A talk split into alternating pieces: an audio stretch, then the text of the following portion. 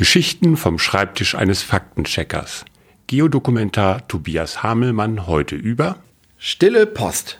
Genau, dieses lustige Kinderspiel. Und was das mit Wissenschaftsjournalismus zu tun hat. Aber fangen wir vorne an.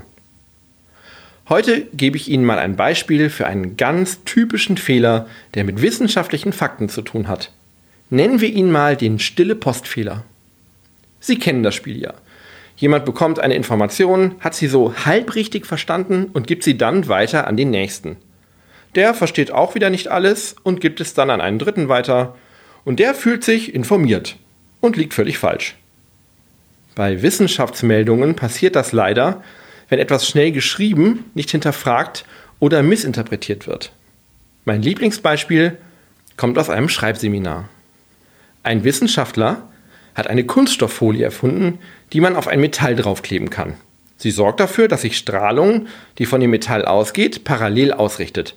Der Wissenschaftler ist total glücklich. Tolle Erfindung. Super Folie.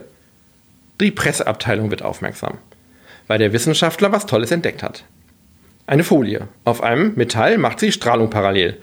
Die Presseabteilung ist wenig beeindruckt. Klingt jetzt nicht so spannend. Was mache man denn wohl damit?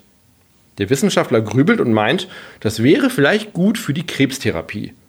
Das klingt für die Presseabteilung schon viel besser. Verbesserungen für die Krebstherapie. Jetzt mit irgendeiner neuen Folie an irgendeinem Metall. Toll! Ein Journalist schaut die Pressemitteilungen der Forschungsinstitute durch und sucht nach einer neuen Meldung. Da entdeckt er es. Strahlung für die Krebstherapie. Mit irgendeinem Metall und Folie, aber das klingt nicht spannend. Mit irgendeinem Material halt. Also gewichtet er ein bisschen anders. Neue Strahlungstherapie gegen Krebs. Vielleicht ein Durchbruch? Mit irgendeinem Metallhalt, bla bla bla. Jetzt bekommen manche Leser ein großes Fragezeichen im Kopf. Die Strahlungstherapie, die gibt es doch schon seit Jahrzehnten. Was soll denn daran neu sein? Und der ursprüngliche Erfinder wundert sich auch. Er hat doch gar keine neue Therapie erfunden, sondern eine Folie, die tolle physikalische Sachen kann. Das passiert leider viel zu oft.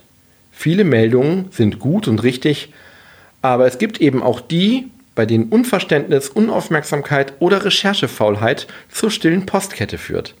Wenn Sie also wirklich ganz sicher sein wollen, welche Informationen da präsentiert werden, hinterfragen Sie es und suchen Sie die Ursprungsquelle. In unserem Beispiel wäre das das wissenschaftliche Paper des Folienforschers gewesen.